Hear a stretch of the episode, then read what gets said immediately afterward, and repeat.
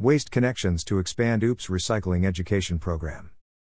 Camas, Ridgefield, and Yacolt will soon see advocates in their neighborhoods. The OOPS Patrol is expanding, an effort to help consumers do a better job of recycling in Clark County. A team of recycling advocates from Waste Connections has been visiting neighborhoods in Vancouver and parts of unincorporated Clark County since 2020 in an effort to educate residents about what can and cannot be accepted for recycling in the blue carts. If advocates notice items in a cart that do not belong, an OOPS reminder tag is placed on the cart, detailing the do's and don'ts. Beginning in May, the program will expand as advocates head to Camas, Ridgefield, and Yacolt.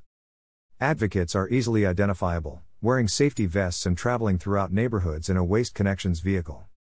Protocol is for advocates to lift the cart lid, look at the visible contents, and note any items they see that should not be in the cart. They do not touch or remove items, nor do they collect any identifiable information from the cart.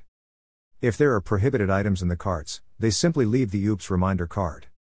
This gives immediate feedback to residents, with the goal of improving recycling practices and keeping unacceptable items out of the blue recycle carts. According to Waste Connections, studies have shown that putting reminder tags on recycle carts reduces items that do not belong by between 20 and 40%. For more information on the program, go to the Waste Connections Recycle website, https colon slash slash slash recyclerite.